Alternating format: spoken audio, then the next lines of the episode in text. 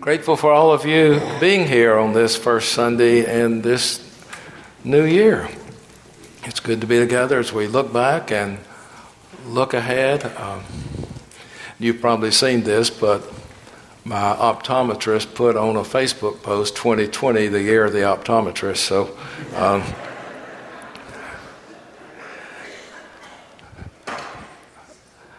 but it is good to see you, and I'm glad that I can see you. And uh, I'm grateful for his good work. Uh, I do want to say a couple of things before I read the scripture and preach this morning. Some of you, many of you, maybe even most of you, have heard uh, some of the news reports concerning the United Methodist Church that have been out and about this past week in print media and uh, visual media and everything else. It's been all over the place. Let me say just a couple of things. Certainly, I don't have all the answers, and we're not going to spend a lot of time, but not today. We may later on. But the main concern I have is that the news reports have come out as if this new proposal from a group that represents different factions, for lack of a better word, of our church, uh, they're presenting that as if it is a done deal. It is not. It's a proposal that I believe will be considered at General Conference along with many other proposals. General Conference is the only group that has the authority to speak for the entire denomination. They will meet again beginning May the 5th in Minnesota. Hopefully, things will have thawed out by then in lots of ways. And we pray that uh, the Spirit will intervene in that conference and that God's will be done. Until then, we have so much to be about in this place, in this church. We have a mission to make disciples of Jesus Christ for the transformation of the world. We have our vision to be a church empowered by the Holy Spirit to bring about unity and love and to serve faithfully in this church and in this community and around the world that God loves so much, God gave an only Son. We have outstanding ministries here for every age group, beginning with our, our least ones on up to our eldest and all of us who are somewhere in between. And we've got much to see about, much to do. Plenty for all of us to do and to support and to care about. So, my word at this point would be stay focused on our mission Pray for the upcoming General Conference and the delegates who will represent us there. And be careful about believing everything that is said and portrayed in the media. I don't mean to throw them all under the bus. It's not a deliberate kind of attack on the media, but this has been portrayed, and I've heard it several times, as a done deal. It's not. It's one proposal. There will be others. Continue to pray for the United Methodist Church and continue to pray about ways that you can help make this church stronger and more effective in serving this community. So I'll be glad to talk with you later or recommend websites or other places where you can look for more information. Um, I don't mind, ever mind talking about these things. They are important to me. I know they are to you as well. All right, having said that, let's turn to our scripture lessons for the day. We have two the Old Testament lesson for this Sunday, Epiphany Sunday, the day before Epiphany Day in reality. But this is the traditional Old Testament lesson for this day. And I think it helps us to hear it again. Isaiah, the book of the prophet Isaiah, chapter 60, beginning with verse 1. Arise, shine, for your light has come, and the glory of the Lord has risen upon you. For darkness shall cover the earth, and thick darkness the peoples, but the Lord will arise upon you, and his glory will appear over you. Nations shall come to your light, and kings to the brightness of your dawn. Lift up your eyes and look around. They all gather together. They come to you. Your son shall come from far away, and your daughter shall be carried on their nurses' arms. Then you shall see and be radiant. Your heart shall thrill and rejoice because the abundance of the sea shall be brought to you. The wealth of the nations shall come to you. A multitude of camels shall cover you. The young camels of Midian and Ephah, all those from Sheba shall come. They shall bring gold and frankincense and shall proclaim the praise of the Lord. Our gospel lesson for this Epiphany Sunday, the gospel according to Matthew chapter 2, beginning with verse 1. Would you stand as you are able for the reading of the Holy Gospel?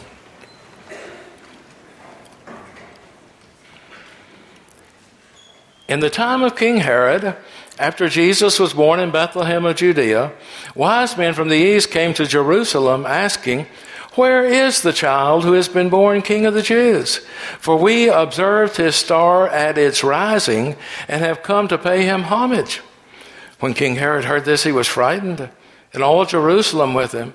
And calling together all the chief priests and scribes of the people, he inquired of them where the Messiah was to be born. They told him in Bethlehem of Judea, for so it has been written by the prophet. And you, Bethlehem, and the land of Judah, are by no means least among the rulers of Judah. For from you shall come a ruler who is to shepherd my people Israel. Then Herod secretly called for the wise men and learned from them the exact time when the star had appeared. Then he sent them to Bethlehem, saying, Go and search diligently for the child. And when you have found him, bring me word, so that I may also go and pay him homage. When they had heard the king, they set out. And there ahead of them went the star that they had seen at its rising, until it stopped over the place where the child was. When they saw that the star had stopped, they were overwhelmed with joy. On entering the house, they saw the child with Mary, his mother, and they knelt down and paid him homage. Then, opening their treasure chests, they offered him gifts of gold, frankincense, and myrrh. And having been warned in a dream not to return to Herod, they left for their own country by another road. This is the word of God for the people of God. You may be seated. As far as most of our society is concerned, the Christmas season is over. People figured, well, it started on July the 5th, it's time for it to be over with. The lights and the tinsel have, for the most part, been put away. Not everywhere, not all of the things in our house, but some of them. But for many, Christmas is only a memory. Hopefully, it's a pleasant memory. In the church year, however, Christmas begins on December the 25th and continues for 12 days. We're all familiar with the song, The 12 Days of Christmas. I won't take time to repeat it. I think it's a rather silly song. I haven't done much research, but why would you give somebody all that kind of stuff. I just don't know. The idea of the 12 days of Christmas is based on the tradition that the wise men, or the magi as they often called, came to worship the Christ child 12 days after his birth. We don't know exactly. That's what tradition tells us.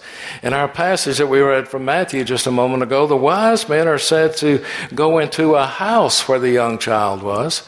There's no mention of a inn or a guest room or a stable. The child was already in a house, and there's no mention of these other things that are part of the birth stories. Now, as the day the Magi came to offer their gifts, as they came to offer their gifts, of gold and frankincense and myrrh. We've come to call that special day Epiphany. An epiphany is a revealing, a revelation. It's a pulling back of the curtains to see what God has in store for us. The day of Epiphany, the last day of the Christmas season, January the 6th. So it's clear that Matthew intends chapter 2 and verse 1 to begin a new cycle of stories. Not the birth stories that we associate so much with Matthew 1 and with Luke chapter 2, but literally speaking, the birth story has its own conclusion and the visit of the wise men has its own introduction. It's a new story or a new cycle of stories that's being introduced here in Matthew chapter 2. And I know we've talked about that some, and I think it's okay if you put the wise men in your nativity set early on, that's okay, even though they probably did not arrive at the same time as the shepherds.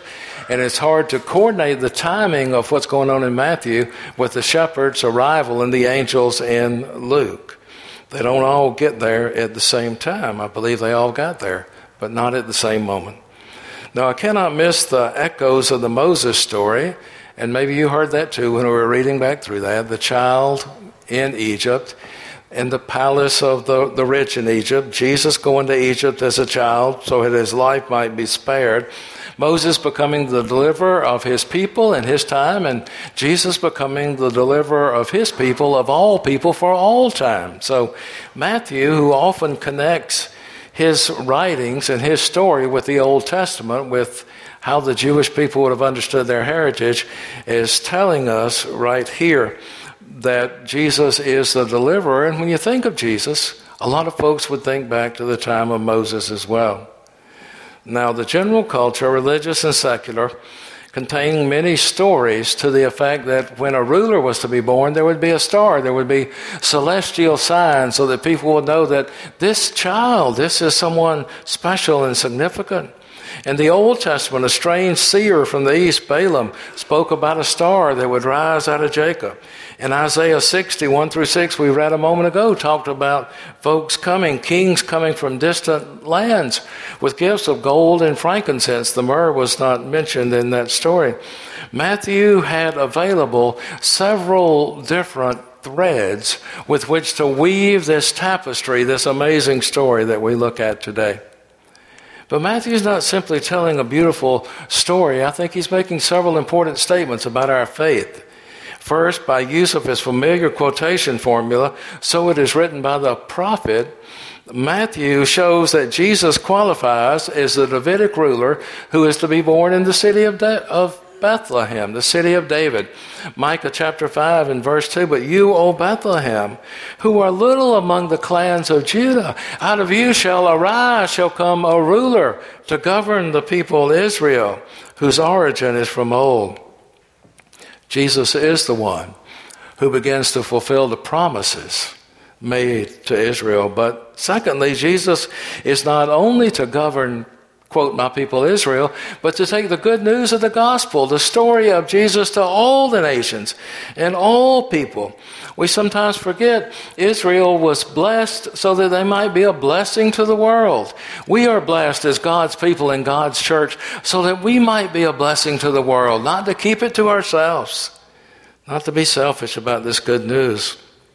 And we sometimes forget that even in the Old Testament, there are references to God's story being taken to other people. The book of Ruth, the book of Jonah, and there are other places too, even in Isaiah where it's made very plain that the news of God is for all nations and all people. Now, in the gospel lesson, the coming of the wise men represents the coming of the nations from everywhere, from every place to worship the Christ.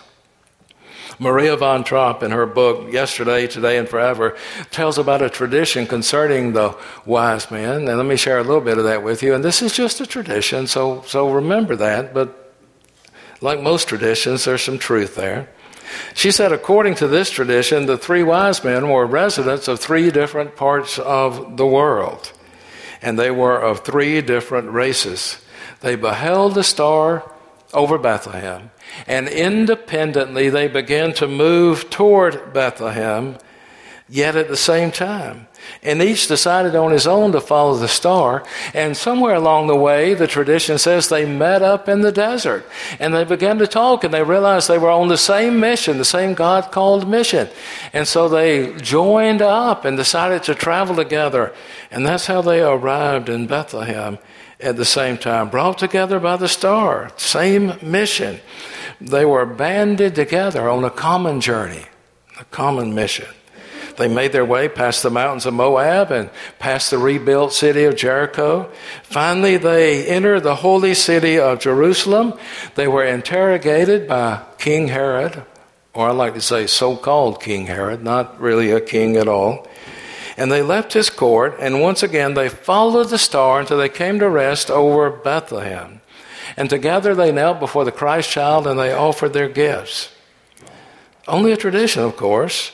I think it's a good tradition. I like the idea that maybe they met up in the desert on their way and they came from different places. They didn't all set out from one place. They represented different peoples, different nations, different races, but they came together and they had a common purpose to worship the Christ child and to offer gifts to this child. And then another important statement by Matthew is that these events are providentially guided. This is not just coincidence. This is not just something that happened. God's hand was involved. We're not reading here about good fortune or happy coincidences or historical accidents. This is the work of God. Jesus is the Son of God, King of the Jews. He is the Davidic ruler. And it's no surprise then that his life is not only divinely begun, but that it is announced to the world with extraordinary signs, stars, and, and all the other things that happened and that he was protected from jealous, tyrant, ego driven King Herod. And when I read about that and think about all of that, it makes me want to read the rest of the story. It makes me want to read the rest of the story again. I've read it, and most of you have too. The rest of Matthew's gospel, and to ask the question what becomes of this Jesus? But perhaps a better question, or more important question for us, is what becomes of us? Jesus changed us. Hope has changed all of us in some significant ways in this year just past. In what ways are we different because we followed Jesus through this year just ending? I want to consider for a moment on an individual basis and as a church. How has Jesus changed us? Or has he? And we might need to look at this through a familiar formula. First, with our prayers. Have we grown in our prayer life this past year? Has the vital connection with the source of all life been strengthened? Do we call on God more often in all the circumstances of this life and not just when things are very difficult and do we fail to call on God sometimes when we say, God, I've got this, I can handle it. Just take care of somebody else. They're having a harder time right now. Through our prayers, we come to lean on God in all of our circumstances. And how about our presence?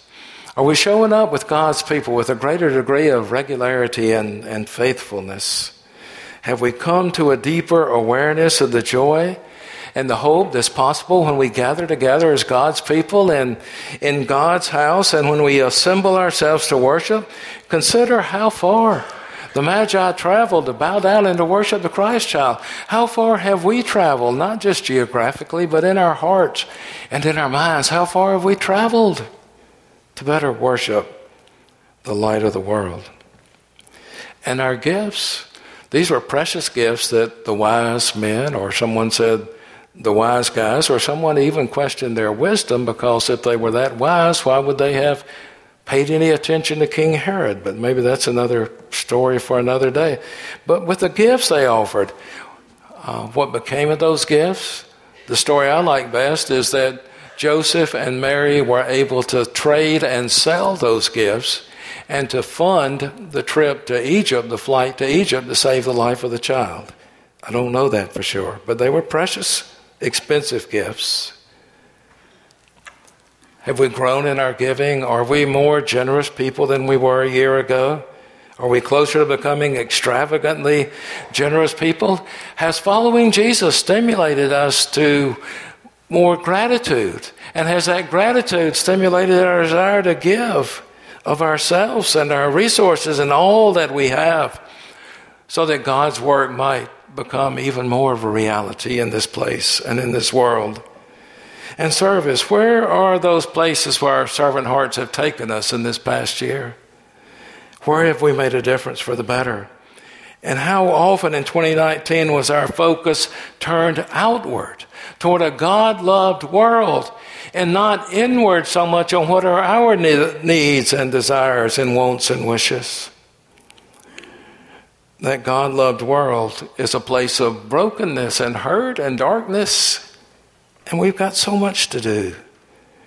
Is it a more fulfilling experience this year, right now, to serve because we've served well in the year past? And how about our witness? To what or whom do our lives point? Our words and our attitudes and our actions, they all point somewhere. Have they changed over the past 12 months because we've been with Jesus? I mean, close with Him, walking with Him, allowing Him to shape our lives?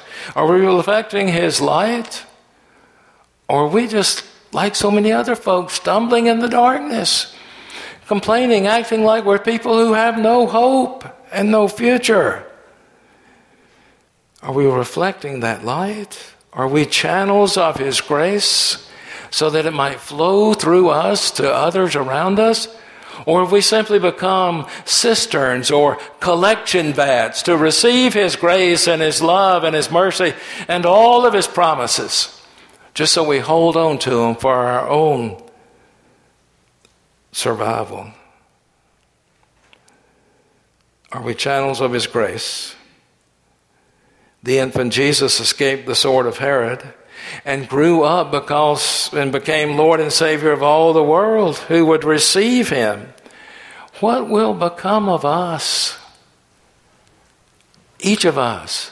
What will become of us as church as 2020 unfolds?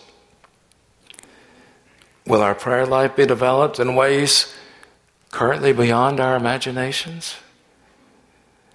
Will our desire to show up often fill this place of fellowship with folks who are seeking the heart in the direction of God, people with renewed hearts? Gifts. Will our determination to express our gratitude through all that we give of our time and ourselves and our resources have a positive impact in this community and around this world? Witness. Will the depth of our witness bear a resemblance to the depth of our character. God has been so good to us as the church in this place. If I've counted right and if I've done my math right, I don't always do that, but for about 192 years in this community, this church. And so it is with some uncertainty, but with a whole lot of excitement and a whole lot of optimism that we celebrate that past and we contemplate that future that is in God's hands. How will that unfold in this year to come? What will become of us? What will become of us as God's church and God's people? And in a very real way, we've only just begun let's see where God takes us. Amen.